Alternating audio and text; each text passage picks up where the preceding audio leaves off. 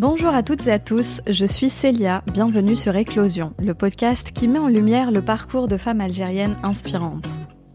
Quelques petites choses avant de passer à l'interview du jour. D'abord, je voulais prendre le temps de vous dire un grand merci à vous qui écoutez le podcast. Vous êtes de plus en plus nombreuses et nombreux à nous écouter, le matin en allant au travail, le soir en cuisinant ou en faisant du sport, et ça nous fait très plaisir. Nous vous conseillons d'utiliser les applications dédiées à ce genre de format, comme Apple Podcast, Google Podcast, Spotify ou encore Podcast Addict. Il y a de plus en plus de monde qui partage le podcast aussi, ça nous touche énormément et ça nous motive à continuer. Merci beaucoup. Aujourd'hui, pour l'épisode 11, je suis avec Nadia Zouaoui, réalisatrice et journaliste de talent. Nadia a grandi à Tazmalt et prend conscience très tôt de la condition des femmes de son entourage. Malheureusement, cela ne l'empêchera pas de subir elle aussi le rouleau compresseur de la société. Le voyage de Nadia commence à ses 18 ans, juste après son bac, quand elle se voit imposer un mariage avec un immigré de 2 fois son âge, installé au Canada. Elle se bat pour continuer ses études et entame une carrière de journaliste qui l'amène à enquêter sur de nombreux sujets sociaux et politiques. Le voyage de Nadia, c'est le titre de son tout premier long métrage, sorti en 2006, et pour lequel elle a reçu de nombreux prix. Ce film m'a bouleversée. À travers son propre récit et de nombreux témoignages, elle montre l'enfermement des femmes dans une rude tradition patriarcale et la souffrance silencieuse qui en découle. Comme vous l'imaginez, il a provoqué de vives réactions à sa sortie. Pour Nadia, le film documentaire permet de partager des histoires humaines, créer de l'empathie. Le spectateur peut s'identifier à l'autre, et c'est justement cette empathie qui, d'après elle, manque au traitement de l'actualité aujourd'hui. Dans cet épisode, Nadia nous parle de son métier de réalisatrice, de la manière dont elle construit ses films, de la place du film documentaire dans le cinéma.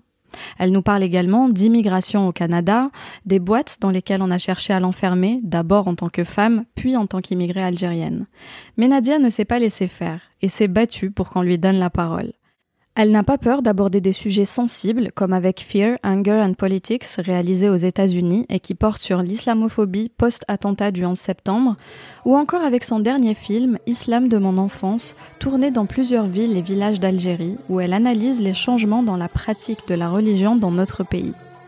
J'ai beaucoup aimé ces films et vous invite à les visionner, ils sont disponibles gratuitement et on la remercie pour ça.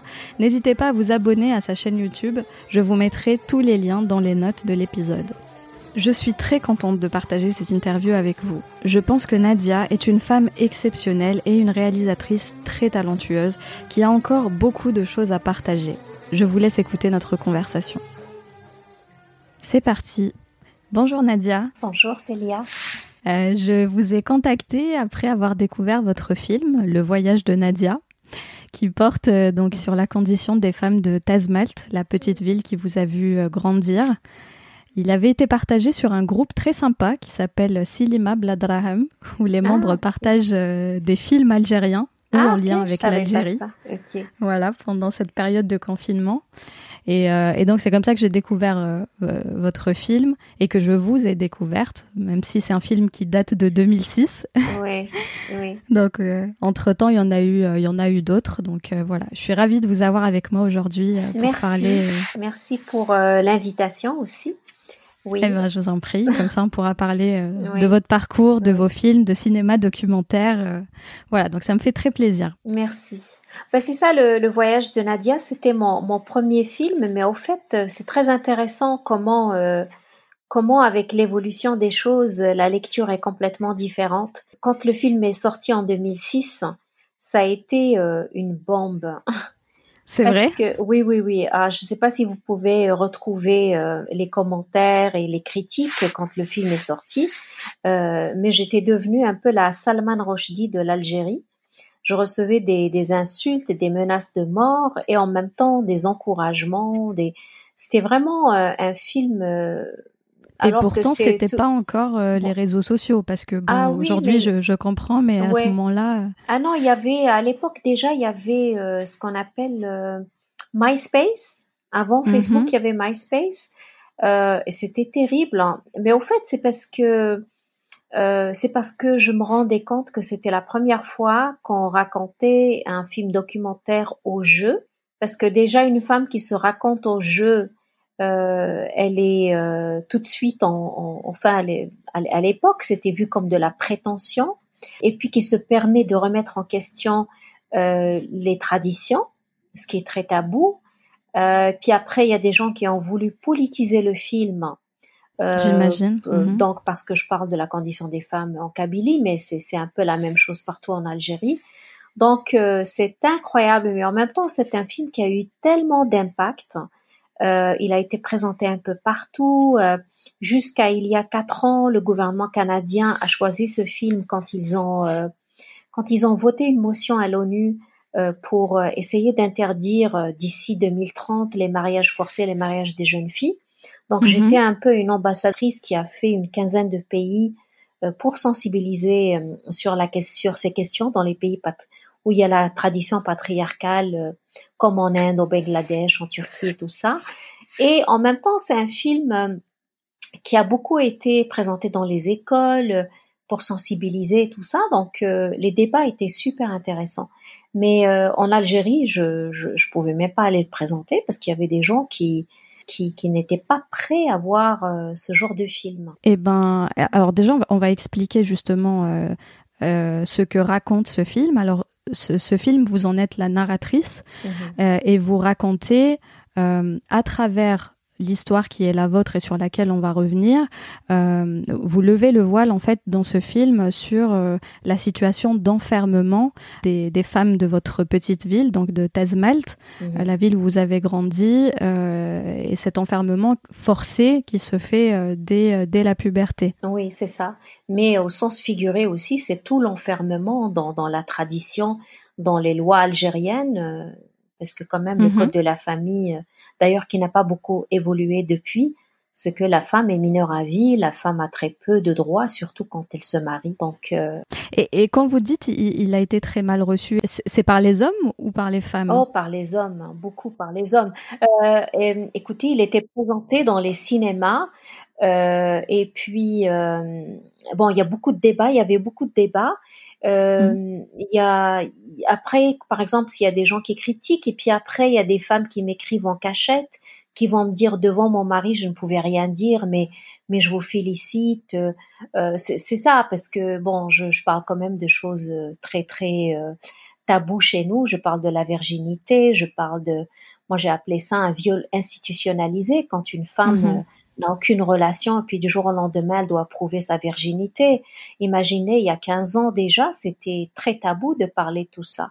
Mais en même temps, c'est pas vrai que le film n'a pas été bien reçu. C'est juste que le film a fait bouger des choses qui étaient très tabous. Mais les mêmes personnes que, par exemple, m'en voulaient quand le film est sorti, 5, 6, 7 ans après... m'en parlent et me disent avant je te détestais, mais là tu m'as fait réfléchir, je revois le film avec ma femme et on a des conversations que avant on pouvait pas avoir. Donc il y a comme je trouvais que ça c'est une évolution. Puis il y a beaucoup d'hommes aussi qui m'ont dit que ils m'en voulaient un peu parce que je les ai touchés au fond, parce que en fait c'est la première fois qu'ils voyaient comment vivait leur mère. Tous les silences de la souffrance de leur mère, de leur grande sœur, de leur femme. C'est peut-être la première fois qu'ils se posent la question, surtout parce qu'ils le découvrent pas finalement. On voit ce qui se passe, mais c'est juste qu'on se pose pas de questions. Par exemple, on voit pas beaucoup de femmes dans la rue et on se pose pas la question de ce qui se passe derrière les murs, en fait. C'est ça. Mais même j'ai eu des frères qui m'ont dit, mais nous, quand on fermait la porte et qu'on sortait, on s'est jamais mis à votre place. Quand les 3 mois d'été, vous êtes enfermés dans une petite maison. Et c'est ça. Et puis après, bon, il y a des gens qui sont dans le déni, qui vont dire « Mais c'est fini maintenant, les femmes sortent, et puis pourquoi tu en parles ?» Ben non, c'est pas si fini que ça. Je veux dire, même maintenant, même dans les grandes villes, à Alger, il y a des femmes qui peuvent pas sortir dans leur balcon. Donc, c'est pas vrai que peut-être que les choses ont changé, les femmes travaillent plus, les femmes étudient plus. Mais on le voit déjà pendant ce confinement, le nombre de meurtres, la violence conjugale, le harcèlement sexuel au travail, tout ça, c'est des situations, c'est des questions qui reviennent et qui sont assez graves chez nous.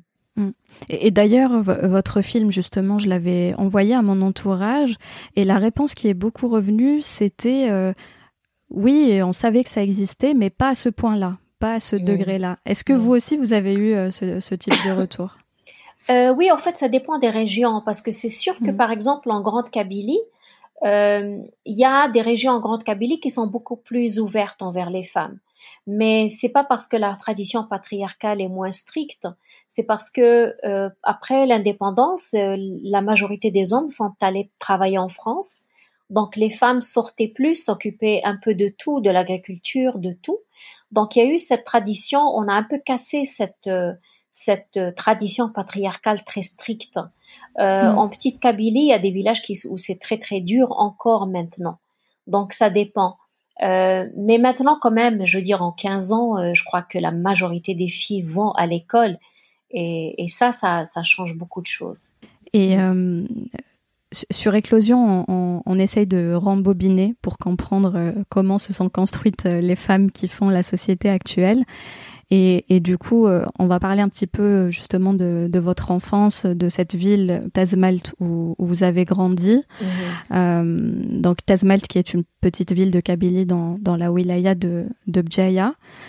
Et donc vous y avez grandi jusqu'à l'âge de 18 ans. Quels souvenirs vous gardez de cette tranche de votre vie ? Ben écoutez, je crois que j'ai été féministe à l'âge de 5 ans. Vraiment, parce qu'en fait Tazmalt par exemple est connu pour le grand marché du jeudi sur l'Khamis, et tous les gens des autres villages venaient faire leurs courses et tout ça, et les femmes étaient enfermées, il n'y avait aucune femme qui pouvait sortir. Et moi petite, j'étais un peu chouchoutée par mes voisines, ma mère et mes tantes, parce que elles pouvaient m'envoyer et je leur ramenais les bons ingrédients, parce que les garçons n'écoutaient pas, ou bien il fallait les soudoyer pour aller faire les courses. Donc, moi déjà très très jeune, je trouvais que c'était pas normal que les femmes qui cuisinent ne peuvent pas aller acheter les ingrédients. Moi, dans ma petite tête très logique, je posais plein de questions. Je crois qu'à 7-8 ans, j'ai essayé d'organiser une manifestation. Alors, j'ai écrit sur des bouts de papier, j'ai écrit manifestation jeudi, et je l'ai donnée à tout le monde, à toutes les femmes qui m'envoyaient au marché. Et c'était quoi comme manifestation ? Et puis jeudi, j'avais mon balai, je voulais l'utiliser pour ma pancarte et tout, mais personne ne sortait et je comprenais pas. Mais après, tout le monde riait de moi parce que trouvait que j'étais un peu bizarre. Mais c'était quoi l'objectif de la manifestation ? L'objectif, c'est que les femmes sortent et demandent leur droit d'aller faire les courses. Waouh ! Et ça, c'est des femmes qui ne sont jamais sorties de la maison. D'accord. Donc, très jeune, je trouvais pas ça logique, au fait. Et plus je grandissais, plus je voyais mes cousines qui étaient données en mariage à des âges assez jeunes, et puis c'était contre leur gré. J'ai vu des femmes autour de moi, j'ai vu ma voisine par exemple, comme dans le film Farouja, qui s'est divorcée, qui ne pouvait pas voir ses filles. Elle les a pas vues pendant 7 ans, et je me souviens, il y a une phrase dans le film qui est très dure. Elle disait 7 ans, je n'ai pas vu mes filles, sauf dans mes rêves. Dans ses rêves, oui. Oui, parce que dans la tradition kabyle, quand tu divorces, tu laisses tes enfants à l'homme, parce que les enfants portent le nom de l'homme. Ça, c'est la tradition patriarcale. Portent le nom de l'homme, donc ils t'appartiennent pas. Il y a toute cette souffrance autour de moi que moi, je sentais... j'étais extrêmement... J'ai pas changé, je veux dire, les injustices me révoltent. Et cette injustice des femmes, je la voyais beaucoup, et je ne l'acceptais pas. Je voyais beaucoup de violence conjugale. Je voyais le fait qu'on soit enfermé, qu'on puisse pas sortir. Je voyais mes petits frères aller jouer en bicyclette, jouer au foot, et non regarder par les trous de la serrure.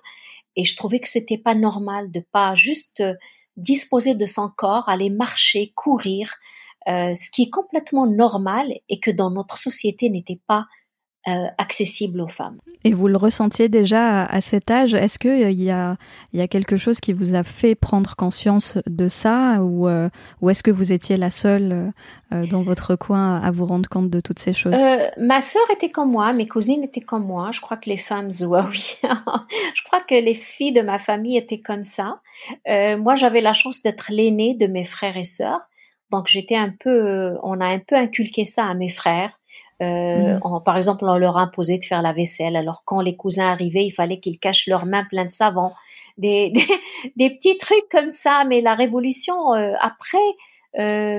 moi, j'étais la première fille de la famille qui a eu la chance d'aller dans un lycée parce que mes cousines n'ont pas pu continuer leurs études. Et ma mère n'a jamais été à l'école, ma grand-mère n'a jamais été à l'école. Donc moi, j'ai été au lycée, un internat qui est à Akbou, qui est à 20 km de Tazmalt.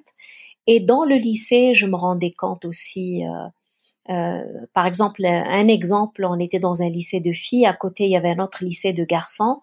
Et j'étais scientifique et quand en arrivant au lycée, j'étais devenue littéraire parce qu'au fait, la classe des mathélèmes des filles, ils l'ont rajoutée aux garçons.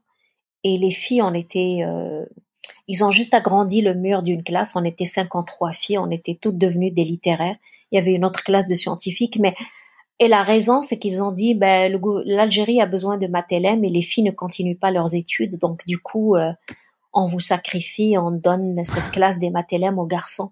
Donc, ou bien des profs qui venaient d'Égypte et tout, puis qui nous appelaient El Jins Da'if, le genre faible. Ils nous disaient même pas, ils nous appelaient même pas par nom, on était le genre faible. Et donc, j'étais extrêmement révoltée. C'est incroyable. Ah oui, non, mais c'est très révoltant. Mais ce qui était encore plus révoltant, c'est qu'il y a beaucoup de filles qui l'acceptaient. Elles ont dit, de toute façon, qu'est-ce que tu veux faire? C'est comme ça. Et je sais pas. En tout cas, moi, je l'ai jamais accepté. Et jusqu'à présent, je continue à faire des films sur des situations comme ça.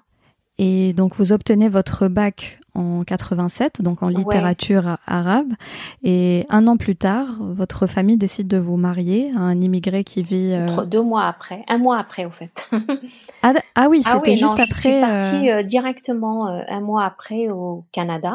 Au Canada, donc avec un homme qui vous a choisi sur une photo, comme vous dites dans votre documentaire. Oui, c'est ça, c'est quelqu'un qui habitait au Canada. C'est un peu... maintenant, je le vois beaucoup aussi... beaucoup d'hommes qui vivent en Occident, qui décident de se marier, puis qui vont chercher... Ça existe encore. Ah oui, beaucoup, justement. Maintenant que mon film est revenu un peu, il y a énormément de jeunes femmes qui m'écrivent, qui sont arrivées comme ça, parce qu'on a été les mariées, et puis malheureusement, il y a beaucoup de filles qui tombent sur des hommes qui les abusent, qui les frappent, et elles sont toutes seules en immigration. C'est très, très dur. J'en connais autour de moi qui me contactent et que j'essaye d'aider, mais c'est vraiment difficile parce qu'on croit que on est en Occident, on est bien et tout, mais quand on tombe sur quelqu'un de pas bien, sur un homme abuseur, on subit cet abus tout seul en immigration et il n'y a pas la famille autour, il n'y a personne. Exactement. Ouais. Et donc cette année-là, de votre mariage, vous refusez les bijoux généralement offerts à la mariée et vous demandez en échange à ce qu'on vous laisse poursuivre vos études une fois au Canada. C'est un geste fort qui a certainement été à l'origine de la journaliste et réalisatrice qu'on connaît aujourd'hui. Oui. Est-ce qu'à ce moment-là, déjà, vous aviez des projets, des rêves de métier, de carrière? Oui, moi, très jeune, je voulais être journaliste, au fait, parce qu'on m'interdisait de prendre la parole en tant que femme. Et je trouvais que le métier... Il y avait une journaliste à l'époque, quand j'étais petite, qui s'appelle, Bjaïa, Et un jour, c'était une journaliste qui présentait le téléjournal à l'époque. Et un jour, elle avait rasé ses cheveux. Et on m'avait dit que c'est parce qu'elle se faisait harceler. Enfin, je ne sais pas si c'est une vraie histoire, mais moi, ça m'avait tellement motivée à devenir journaliste. Parce que je trouvais que c'était une façon pour moi de parler, de prendre la parole. Et puis la force du journalisme aussi, je crois que je lisais Tintin et quand j'ai su ce qui était à l'origine de Tintin, que c'est un grand journaliste aussi, l'histoire de la prison de Cayenne par exemple, je sais qu'il avait fait un reportage sur la prison de Cayenne et puis que grâce à ce reportage, la prison a été fermée. Moi, j'ai un arrière-grand-père qui est mort dans la prison de Cayenne. Donc, à travers toutes ces histoires, et je me dis, on peut changer le monde en dénonçant les injustices. C'était un peu ce qui m'a motivée à devenir journaliste. Et qu'est-ce qui s'est passé alors une fois à Montréal? Comment vous êtes lancée dans cette carrière-là, dans ces études d'abord? C'est extrêmement difficile. En fait, ça c'est beaucoup compliqué parce que, bon, c'est sûr qu'au début, je me suis battue déjà pour aller à l'université parce que quelqu'un qui se marie à 40 ans avec une fille de 18 ans, c'est pour faire des enfants et rester à la maison. Je veux dire, c'est pas pour avoir une carrière. Donc, je me suis battue pour pouvoir étudier. Sauf que arrivé au Québec, c'est un pays. Le Canada, c'est un beau pays, mais le Québec, c'est un pays qui est assez compliqué pour l'immigration parce que le Québec est un 2% de francophones en Amérique du Nord et qui se bat pour sa survie culturelle et sauvegarder sa langue. Et du coup, quand on veut devenir journaliste et avoir un point de vue, c'était extrêmement difficile. C'était difficile à l'époque parce que quand on est un immigrant, on veut tout le temps nous confiner dans les histoires de voile et d'islam et de toujours il y a à peu près 10 ans, 15 ans, il fallait carrément être, j'appelle ça une immigrante de service où il fallait donner un peu, je sais pas, un peu caricaturer l'immigration, caricaturer les musulmans et tout ça. Et j'ai jamais voulu rentrer là-dedans. Et donc, du coup, comme j'ai ma façon de voir les choses et puis je crois que tout ce qui est journalisme d'opinion et documentariste, c'est un peu les derniers tranchants que l'immigration va toucher parce que dans une société qui se cherche, c'est très difficile de se faire sa place en tant qu'immigrant. En tant qu'immigrante... Moi, je me vois pas comme une immigrante. Ça fait 30 ans que je suis ici. Je me vois comme une citoyenne québécoise, une citoyenne canadienne, d'origine algérienne, kabyle. Et il y a énormément de gens qui veulent que je reste dans une boîte. Alors, là où je vais, on essaie de me préparer une boîte. Et moi, c'est drôle parce que ça me rappelle la boîte que j'ai vécue à Tazmalt. Je la refuse. Et du coup, quand j'ai fait le voyage de Nadia, tout de suite après, je voulais faire un documentaire sur les diplômes non reconnus de l'immigration, parce que malheureusement, il y a beaucoup de gens. En fait, par exemple, les immigrations choisies, par exemple, le Québec choisit son immigration. Ils prennent des gens en santé, jeunes, très diplômés. En fait, vraiment, ils prennent la crème de nos pays. Et arrivé ici, il y a une discrimination, les métiers très payants, c'est très difficile d'accéder, il y a des gens qui doivent refaire leurs études complètement dès le début et tout ça. Et donc, j'ai voulu raconter cette histoire et puis ça a dérangé.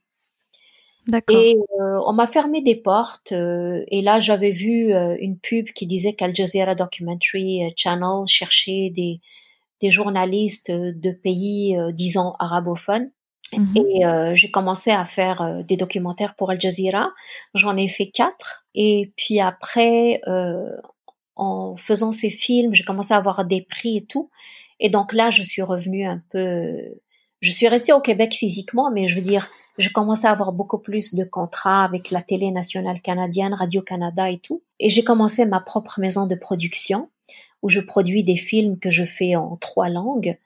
Donc on a en anglais, en français, en arabe, éventuellement en kabyle, parce qu'au fait c'est des cultures et des langues qui sont miennes aussi. Donc c'est ça, mais ça n'a pas été facile. Il faut, et jusqu'à maintenant il faut tout le temps se battre parce que je suis dans un domaine, le domaine des idées, c'est un domaine qui est très difficile de nos jours, hein, avec toutes les divisions, les idéologies. La droite, la gauche, les musulmans, l'islamophobie, toutes ces questions qui sont très très susceptibles, c'est des questions qui m'intéressent. Et en même temps, quand on fait ce genre de film, ça prend beaucoup de recul, beaucoup de remise en question.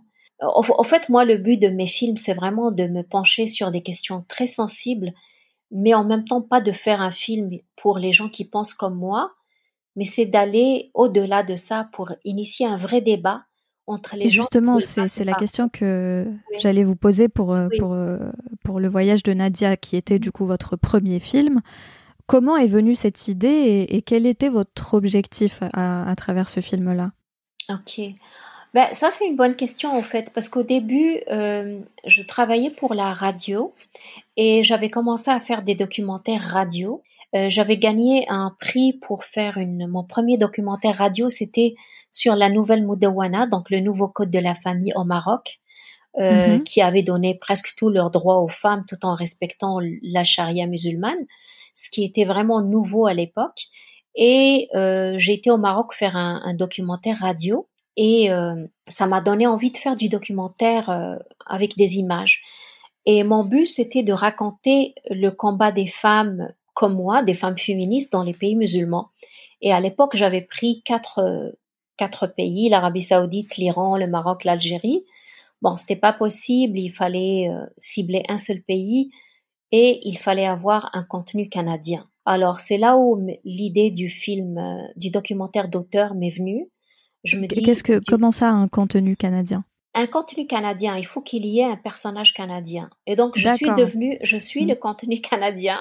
Okay. Et je me dis, du village d'où est-ce que je viens, il y a tous les ingrédients pour raconter une histoire.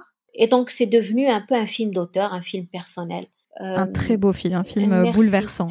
Mais c'était très dur. Extrêmement bien écrit. D'ailleurs, je crois que vous avez obtenu des prix pour ça, pour l'écriture du film. C'est un film qui a gagné énormément de prix, vraiment. Mais en même temps, au début, j'avais commencé un livre qui s'appelle Le voyage de Nadia. C'est un livre sur moi et donc. Et justement, pourquoi avoir décidé de faire un film documentaire plutôt qu'un livre? Je crois que c'est parce que j'aime beaucoup raconter les histoires des gens. En fait, le film Le voyage de Nadia, si vous analysez bien le film, c'est pas un film sur moi. Quand vous finissez de voir le film, vous pensez à tous les personnages du film. Mmh. Donc moi, je suis le prétexte pour raconter les histoires des autres femmes. Et d'ailleurs, elles sont nombreuses. Leurs récits se ressemblent. Elles ont finalement tout eu un mariage qu'elles n'ont pas choisi, des maris violents qu'elles craignaient et elles se disaient chanceuses s'ils ne l'étaient pas trop. Ouais. On découvre aussi l'histoire bouleversante de Tounsia, cette femme qui, après 25 ans de mariage, est répudiée par son mari. Donc on la voit sur la terrasse de ses parents où elle s'enferme loin de tout. Toutes ces femmes, elles se confient à vous, on sent qu'elles sont très proche de vous, donc à travers vous qui êtes la narratrice et qui recueillez ces témoignages, vous les filmez. Est-ce qu'elles ont tout de suite accepté d'être filmées, de raconter leurs sentiments Oui, ça c'est une bonne question.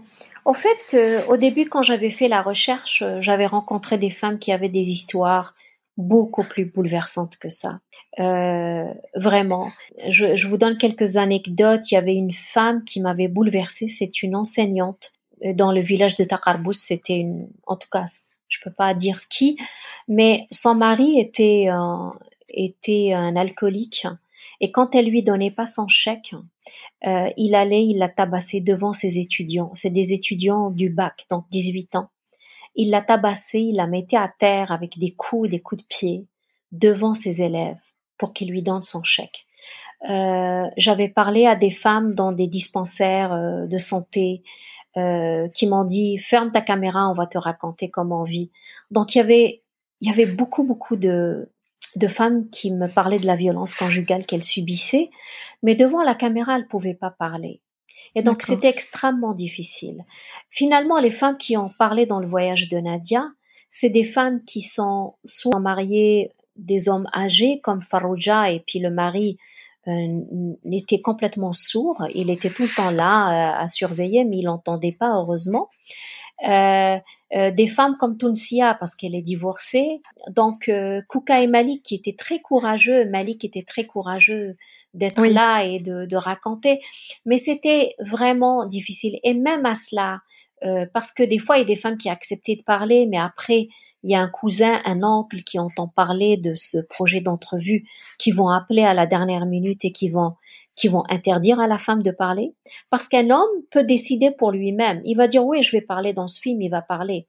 Une femme qui va parler, elle doit demander à tout le monde, à son père, à ses frères, à ses oncles, à ses beaux-pères, à ses beaux-parents. C'est incroyable. Juste ça vous donne une idée comment les femmes ne sont pas libres chez nous. Qu'est-ce que vous avez ressenti en le faisant, ce film-là, pendant ce tournage où vous voyez cette oppression finalement à laquelle vous avez pu échapper en quelque sorte malgré des étapes difficiles?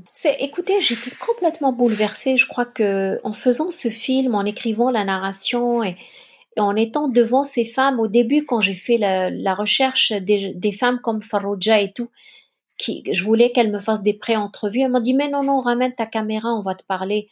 Je m'attendais pas du tout à ce qu'elles parlent comme ça de leur vie. Quand j'étais derrière la caméra, que je les entendais parler, c'est des femmes que j'ai toujours vues crues, soumises chez elles, qui sont jamais sorties de chez elles. Je les mets devant une caméra et j'entends... Et en fait, je me rends compte qu'elles ne sont pas soumises, qu'elles sont consciencieuses de leur situation, qu'elles souffrent comme n'importe quelle autre femme libre qu'on a enfermée. Et ça a été extrêmement dur pour moi. Je dirais, il n'y a aucune femme qui est née soumise. Et ça a été très, très bouleversant pour moi de faire ce film. J'ai même de la difficulté à le revoir, même 15 ans après.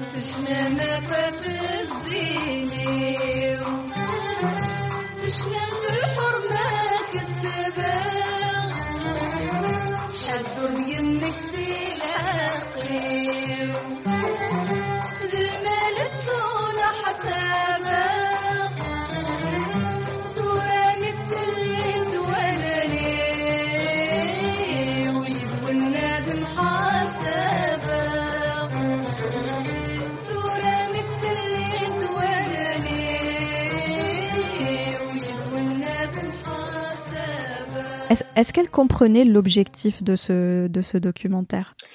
Ça dépend. Des femmes comme la vétérinaire, comme Linda, je crois qu'elle comprenait parce que elle travaillait à l'extérieur. Donc, elle mesurait ce qu'elle disait parce qu'elle savait que le film allait sortir et qu'elle allait avoir des commentaires des hommes. Mais plusieurs femmes qui sont enfermées, elles se rendaient pas compte de la portée du film. Parce qu'en fait, elles se rendaient pas compte que ce qu'elles disaient allait être public. Il y avait comme une certaine naïveté un peu. Quelqu'un comme Farouja, elle m'a dit, écoute, quand le film est sorti, maintenant, je suis obligée de porter le haïk quand je sors, parce qu'il y a des gens qui la reconnaissent. Et au début, parce que, comme je vous ai dit, au début, c'était un peu virulent. Mais avec les années, non, je crois que les gens ont compris. Ouais, et puis ce film, c'est une sorte de petite graine qui germe et qui finit par pousser, et les gens... J'ai l'impression qu'il faut toujours ce choc, en fait, pour réveiller, pour que les gens prennent conscience. Et finalement, c'est ce que vous dites, c'est l'objectif que vous avez avec vos films documentaires, c'est d'initier le débat, c'est de pousser les gens à la réflexion, à se poser des questions. Est-ce que 14 ans après ce documentaire, la situation des femmes de Tazmalt a changé? La situation des femmes de Tazmalt, oui. Dans la mesure où elles étudient et elles travaillent, ce qui est bien. Est-ce qu'elle a changé autrement? Je crois pas. Parce que malheureusement, après cela, il y avait... je crois qu'il y a une montée d'un certain islam conservateur, un peu salafiste, qui fait que beaucoup de pas que les féministes ont fait en Algérie, il y a un retour en arrière. Quand on voit des islamistes qui bloquent un projet de loi contre par exemple, la violence faite aux femmes, il y a plein de choses qui font que, mais c'est aussi beaucoup dans les cerveaux, ce que les enfants apprennent à l'école, qu'on halalise un peu, de frapper les femmes un peu, de les corriger. Tout ça est très insidieux. Et c'est un retour en arrière, qu'on veuille ou pas.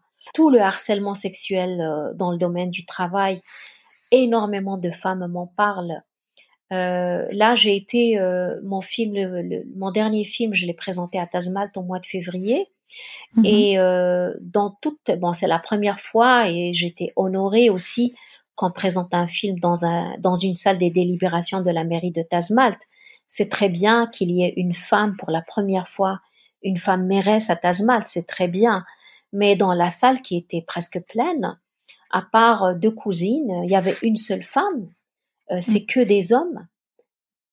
Donc, par contre, à Béjaïa, quand je l'ai présenté, il y avait beaucoup plus de femmes. Donc, il y a un travail à faire. Puis, il y a beaucoup d'associations féministes à Béjaïa aussi. Oui. Oui. D'accord.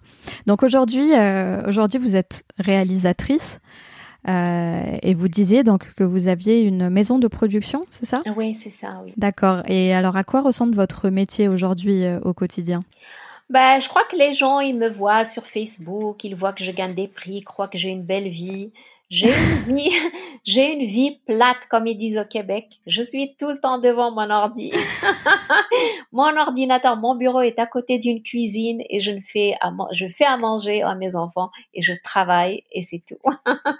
Et qu'est-ce que vous aimez alors dans le métier de réalisatrice? J'ai appris à faire des documentaires de A à Z. Donc, j'aime bien, au fait, c'est comme faire un bébé, au fait. Parce qu'au début, je dis à mes amis, au fait, mon métier n'existe pas.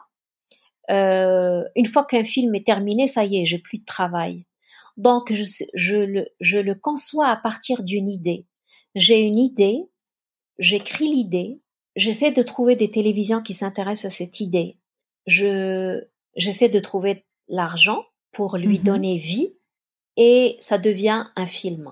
Ce qui est vraiment, ça prend énormément d'énergie et il faut vraiment croire à ce qu'on fait parce que sinon c'est extrêmement difficile.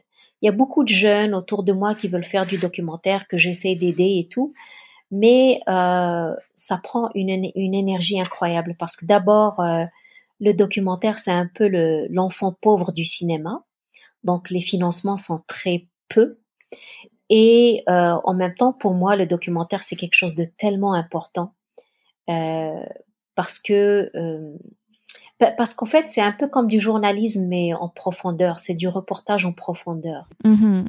Est-ce qu'on peut dire que le reportage, c'est un travail de journaliste, tandis que le film documentaire, c'est un travail de cinéaste, finalement? Oui, en fait, de réalisateur, oui. Ben, je sais pas, moi, je me permets pas de dire que je suis cinéaste parce que j'ai pas fait d'études de cinéma. Mais éventuellement, là, mon prochain projet, je vais le faire d'une façon différente, qui est un peu plus un film de création. Bon, j'essaie de m'entourer de gens qui pourraient m'aider avec ça. C'est une fiction ou ça reste toujours dans le film documentaire? En fait, c'est un documentaire. C'est un documentaire qui m'a été imposé, qui me colle à la peau parce que c'est sur une jeune fille qui me suivait et puis qui a été retrouvée morte. Et puis, je raconte son histoire.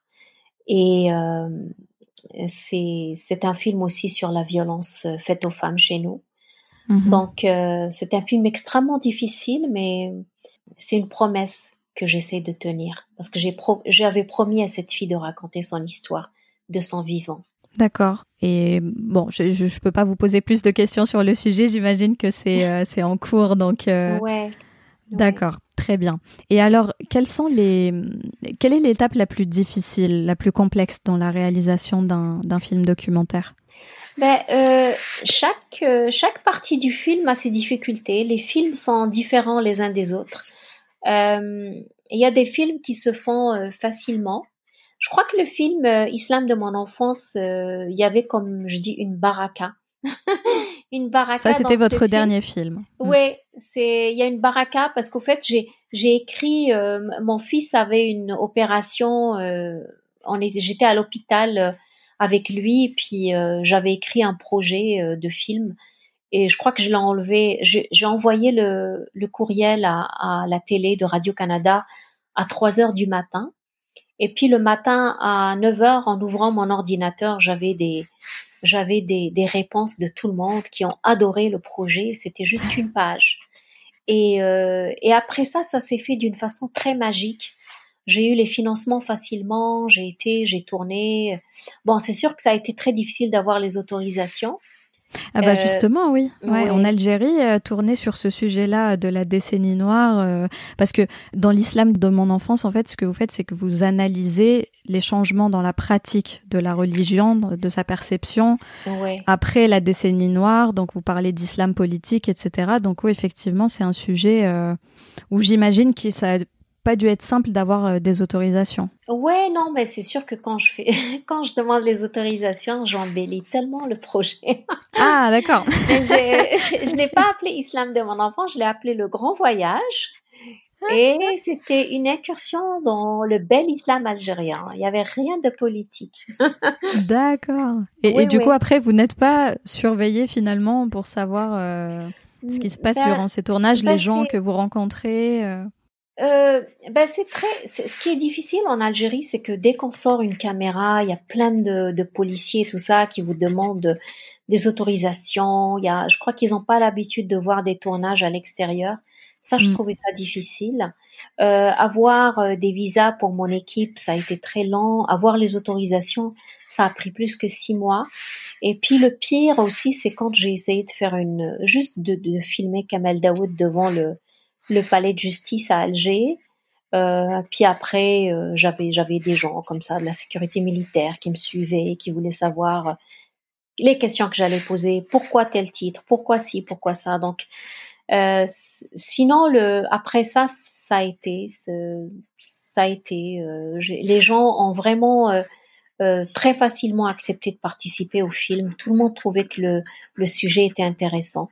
Je crois que au début, j'ai filmé au Québec, j'ai filmé en France, j'ai filmé en Algérie.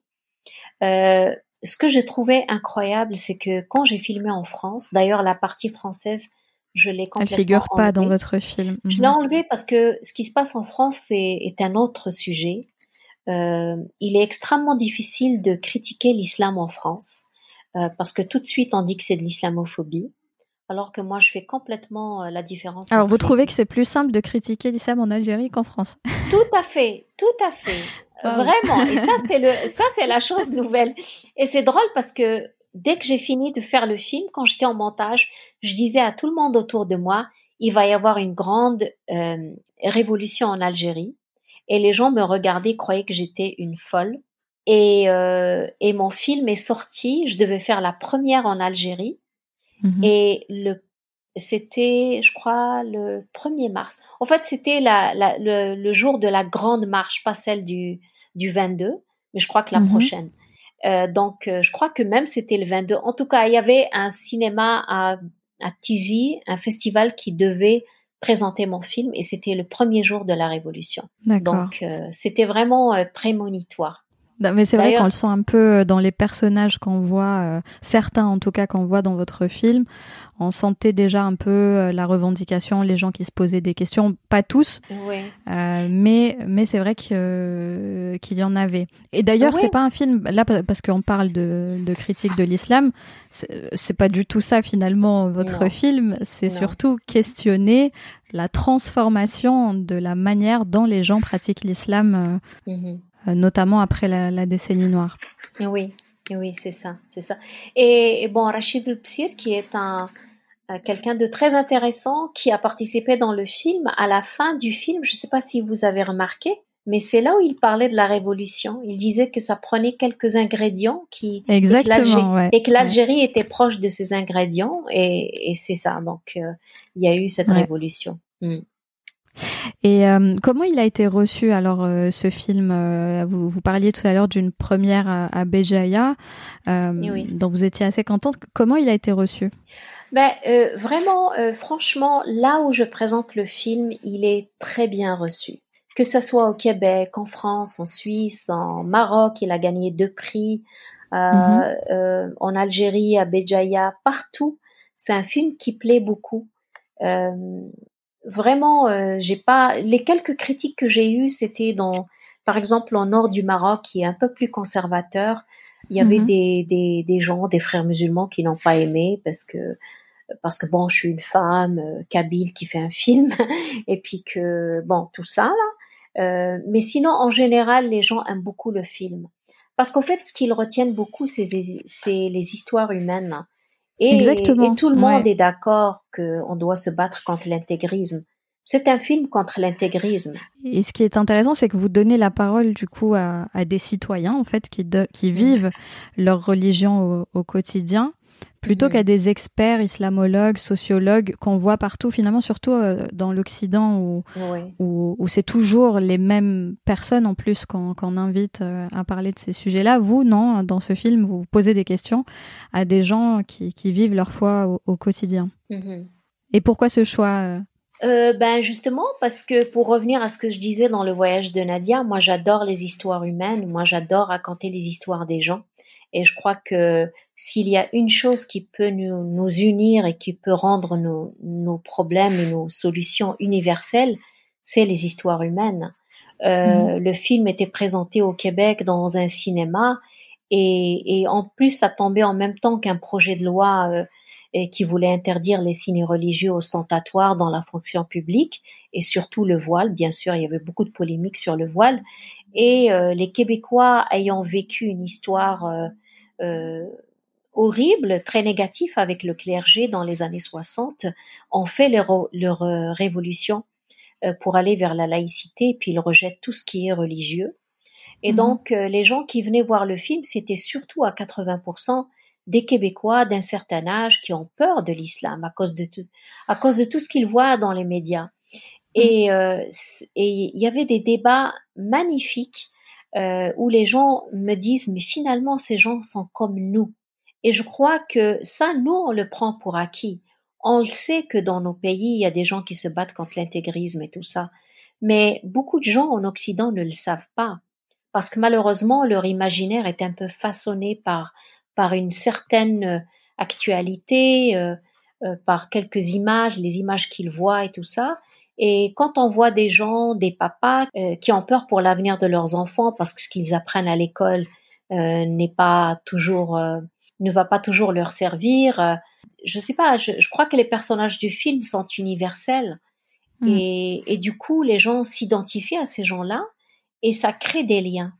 Et je crois que c'est ça qui nous manque dans notre actualité aujourd'hui. Et d'ailleurs, c'est le sujet de vos 3 derniers films, finalement. Leur dénominateur commun, c'est l'islam. D'abord, donc, en 2011, avec Peur, colère et politique, qui porte sur l'islamophobie post-attentat du 11 septembre, le procès 2.0 au Canada, et puis finalement, l'islam de mon enfance.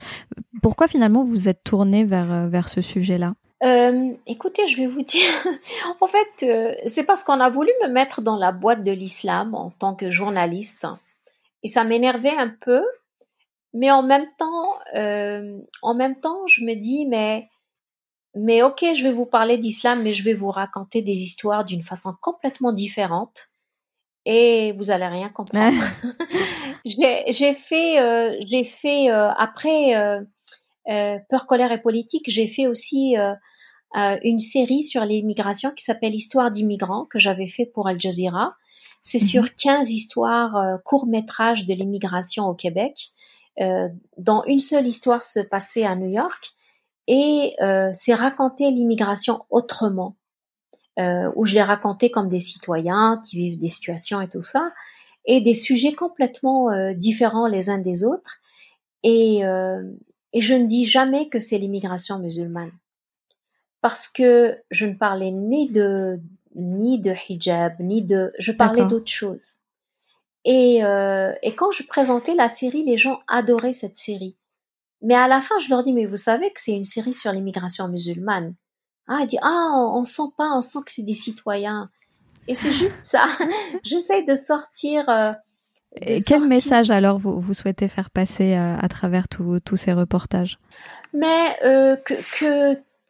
en fait, j'essaie tout le temps de casser les préjugés des boîtes. Je crois que on peut regarder un film américain, un film iranien, je veux dire, où on peut s'identifier à ce film et on oublie qu'il est de telle ou telle culture ou de telle religion. Mmh. Je crois que nous, en tant que gens du Sud, on pourrait aussi aller vers cet universalisme. Et pour moi, c'est très important qu'on arrête de dire lui, il est musulman, francophone, kabyle, même si c'est très important pour moi, ma Kabylie et la langue et la culture, mais je crois que on pourrait aller vers un certain universalisme parce que ça crée plus de liens entre les gens et ça brise des préjugés. Ça, c'est très important. D'accord. Et finalement, pour vous, le film documentaire a un rôle dans ce processus d'éveil des consciences et d'initier des débats. Ah, tout à fait, tout à fait. Moi, je regarde par exemple le travail de Michael Moore quand il fait un film sur les armes à feu aux États-Unis ou qu'il dénonce les grosses organisations pharmaceutiques, ça a un impact, ça fait débattre, les gens se réfléchissent. Et c'est ça le rôle du documentaire. On n'est plus dans... Moi, quand j'ai grandi avec les documentaires sur les ours polaires, c'était beau. Mais maintenant, je crois qu'avec... on est en train de construire nos démocraties dans nos pays et on a besoin du documentaire pour réfléchir. Malheureusement, les médias en place dans des pays comme l'Algérie, quand on voit la couverture, par exemple, qu'ils ont fait du Hirak, qui est négative... Je me dis, il faut créer nos médias, il faut créer nos, nos réseaux d'information et peut-être que le documentaire peut être un de ces outils de réflexion. Mais c'est ce qui se passe finalement un petit peu aujourd'hui avec les outils de création sont plus accessibles, que ce soit pour filmer ou pour monter, pour diffuser aussi. Bon, ça reste quand même des petits moyens. On n'est pas sur des grosses productions, mais effectivement, que ce soit de l'audio ou de la vidéo, il y a quand même des médias qui naissent et qui ont une parole. Qui ont une parole plus libre. Oui, plus libre, mais en même temps, on leur fait plein de problèmes quand on voit le nombre de journalistes qui sont arrêtés en Algérie. Oui. Radio M, là, j'ai appris qu'ils ont fermé Radio M. Censuré plutôt, oui. Quand on voit la couverture de Shoroq, Nahar et tout ça, c'est quand même très grave. Je sais pas, je crois qu'il faut vraiment... la démocratie... c'est un bon système de médias, c'est un bon système de justice. Et vous disiez aussi le cinéma documentaire finalement c'est le parent pauvre du cinéma. Et comment on fait vivre aujourd'hui un film documentaire? Comment on arrive à en vivre? Mais écoutez, une fois qu'on a fait le film, c'est très difficile. Si on arrive à le vendre à une ou deux télés, on est content. Mais sinon, je suis payée pour le faire parce que je le fais souvent pour des télés. Mais sinon, après ça, bon, là, mon film, je l'ai mis sur YouTube. Je ne fais pas d'argent. Je l'offre aux Algériens, je l'offre à tout le monde, je l'offre au Hirak aussi. Mais sinon, je ne fais pas d'argent. Je suis obligée. C'est pas comme quand on écrit un livre. À chaque achat du livre, on fait de l'argent. Là, on fait pas d'argent. Donc, il faut tout recommencer, commencer un autre film. Donc, c'est sûr qu'il y a des moments de découragement où je me dis, ça y est, je vais faire autre chose. Je vais travailler ailleurs, faire un travail de 9 à 5. Mais après, il y a toute la fibre. Vous êtes rattrapée. Toute la fibre créatrice. Par la création. Ouais. Et qu'est-ce qui peut changer ça? Alors, comment on peut aider les réalisateurs de films documentaires? Parce qu'ils réalisent un travail très important. Comment on fait pour les aider, alors déjà, qu'est-ce que vous attendez, vous, en tant que réalisatrice? Et puis nous, en tant que spectateurs aussi, comment on peut vous aider? Ah, merci. Au début, j'ai mis mon film à vendre sur Vimeo, où les gens pouvaient payer et regarder.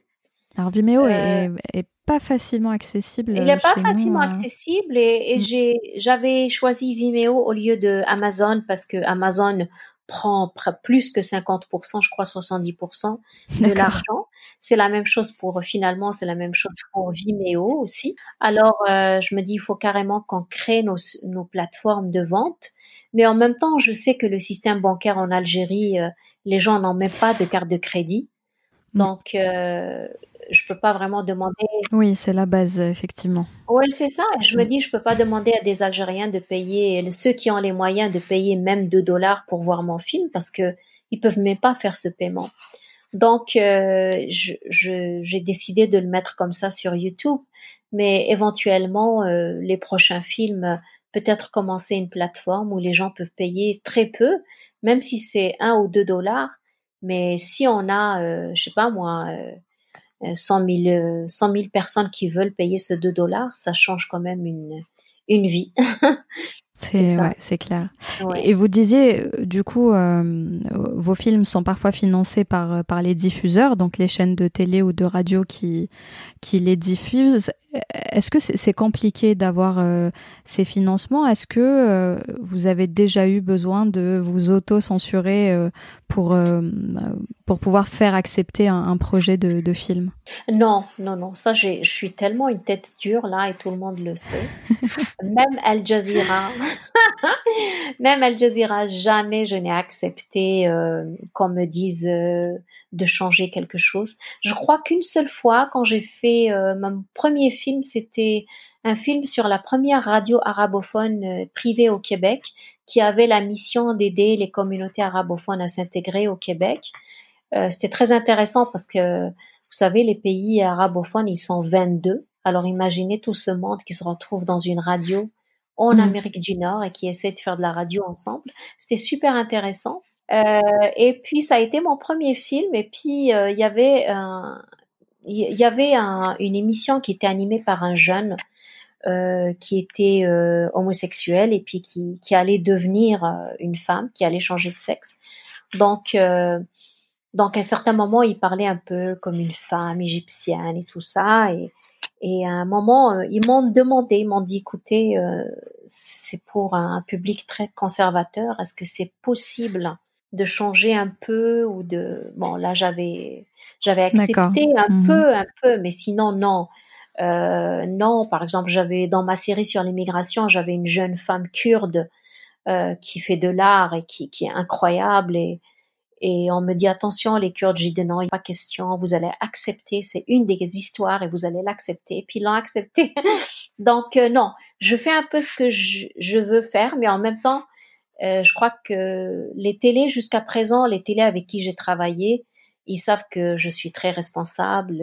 Très souvent, le projet que je leur propose, d'ailleurs, c'est ce qui revient beaucoup. Le film ressemble vraiment au projet que j'ai fait, donc... Et justement, est-ce que vous savez en avance ce que vous allez filmer ? Par exemple, dans l'Islam de mon enfance, est-ce que vous saviez en avance qu'il allait ressortir de ce film documentaire ? Ou est-ce que c'est au fur et à mesure qu'il s'est construit ? Ben, dans l'Islam de mon enfance, je voyais, je lisais beaucoup Kamel Daoud et puis... je voulais faire un peu une analyse, c'est comme un article de fond que je voulais faire en images, mais je ne pouvais pas vraiment le faire comme au niveau cinématographique comme je voulais parce qu'il fallait filmer longtemps.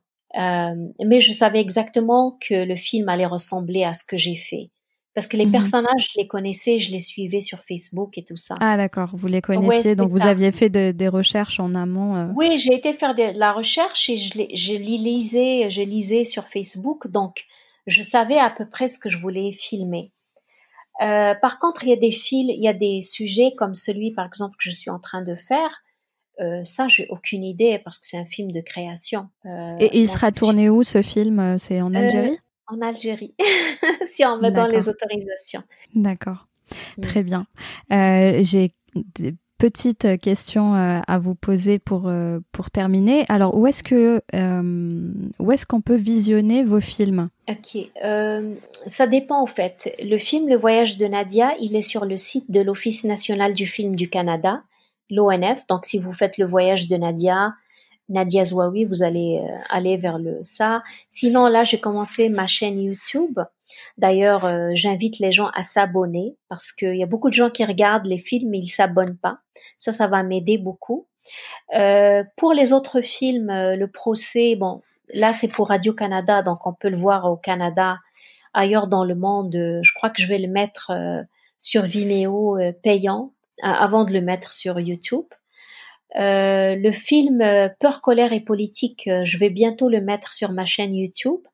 La version anglaise, elle est sur la chaîne d'Al Jazeera. Ça s'appelle Fear, Anger and Politics. Puis sur la chaîne arabe d'Al Jazeera, c'est Khawf Ghadab wa Siyasa. Et puis Histoire d'immigrants aussi, je vais le mettre sur ma chaîne YouTube. Donc c'est ça. Je suis un peu éparpillée. Sinon, si vous voulez voir tout ce que je fais, il y a aussi mon site web qui s'appelle www.nadiazouaoui.com. Très bien. Et pour les réseaux sociaux, donc on peut vous suivre sur Facebook, c'est ça? Oui, c'est ça. Facebook, j'ai une page qui s'appelle aussi Nadia Zouaoui, l'Islam de mon enfance, que éventuellement je vais appeler les films de Nadia, quelque chose comme ça. Sinon, j'ai Twitter aussi. Je suis pas très active, mais c'est ça. Parfait. Ouais. Parfait. Est-ce que pour terminer, vous auriez une lecture à nous conseiller ou un film documentaire d'ailleurs? À vous conseiller? Oui, à conseiller à nos auditrices et auditeurs. Ah, d'accord, ok. Écoutez, là, j'ai vu, d'ailleurs, j'ai mis sur mon Facebook, j'ai vu récemment le dernier film qui a été fait sur Camus, que je trouve magnifique, pas juste... il est tout récent, ouais, je crois. Ouais. Il est tout récent, et ce que j'aime bien, bon, au niveau cinématographique, c'est un chef-d'œuvre, mais en plus, au niveau du contenu aussi, c'est très, très bien, parce que c'est un film de réflexion sur ses idées et tout. J'ai beaucoup aimé ce film. Très bien. Ouais. Est-ce que vous avez un message à partager aux femmes qui nous écoutent et pourquoi pas aux hommes? Oui, si je peux me permettre, je crois que le message, c'est de croire en ce qu'on fait.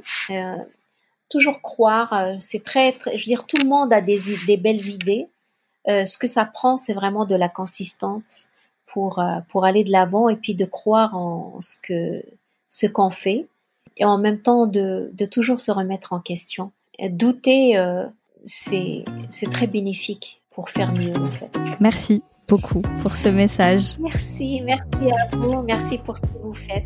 Eh ben merci d'avoir répondu à mes questions et merci à vous, chères auditrices et auditeurs, d'être restés avec nous jusqu'au bout. N'hésitez pas à échanger avec nous sur nos comptes Instagram et Facebook. Vous pouvez aussi nous soutenir en partageant nos épisodes autour de vous et en laissant un avis sur les plateformes de podcast que vous utilisez. Merci et à la prochaine éclosion.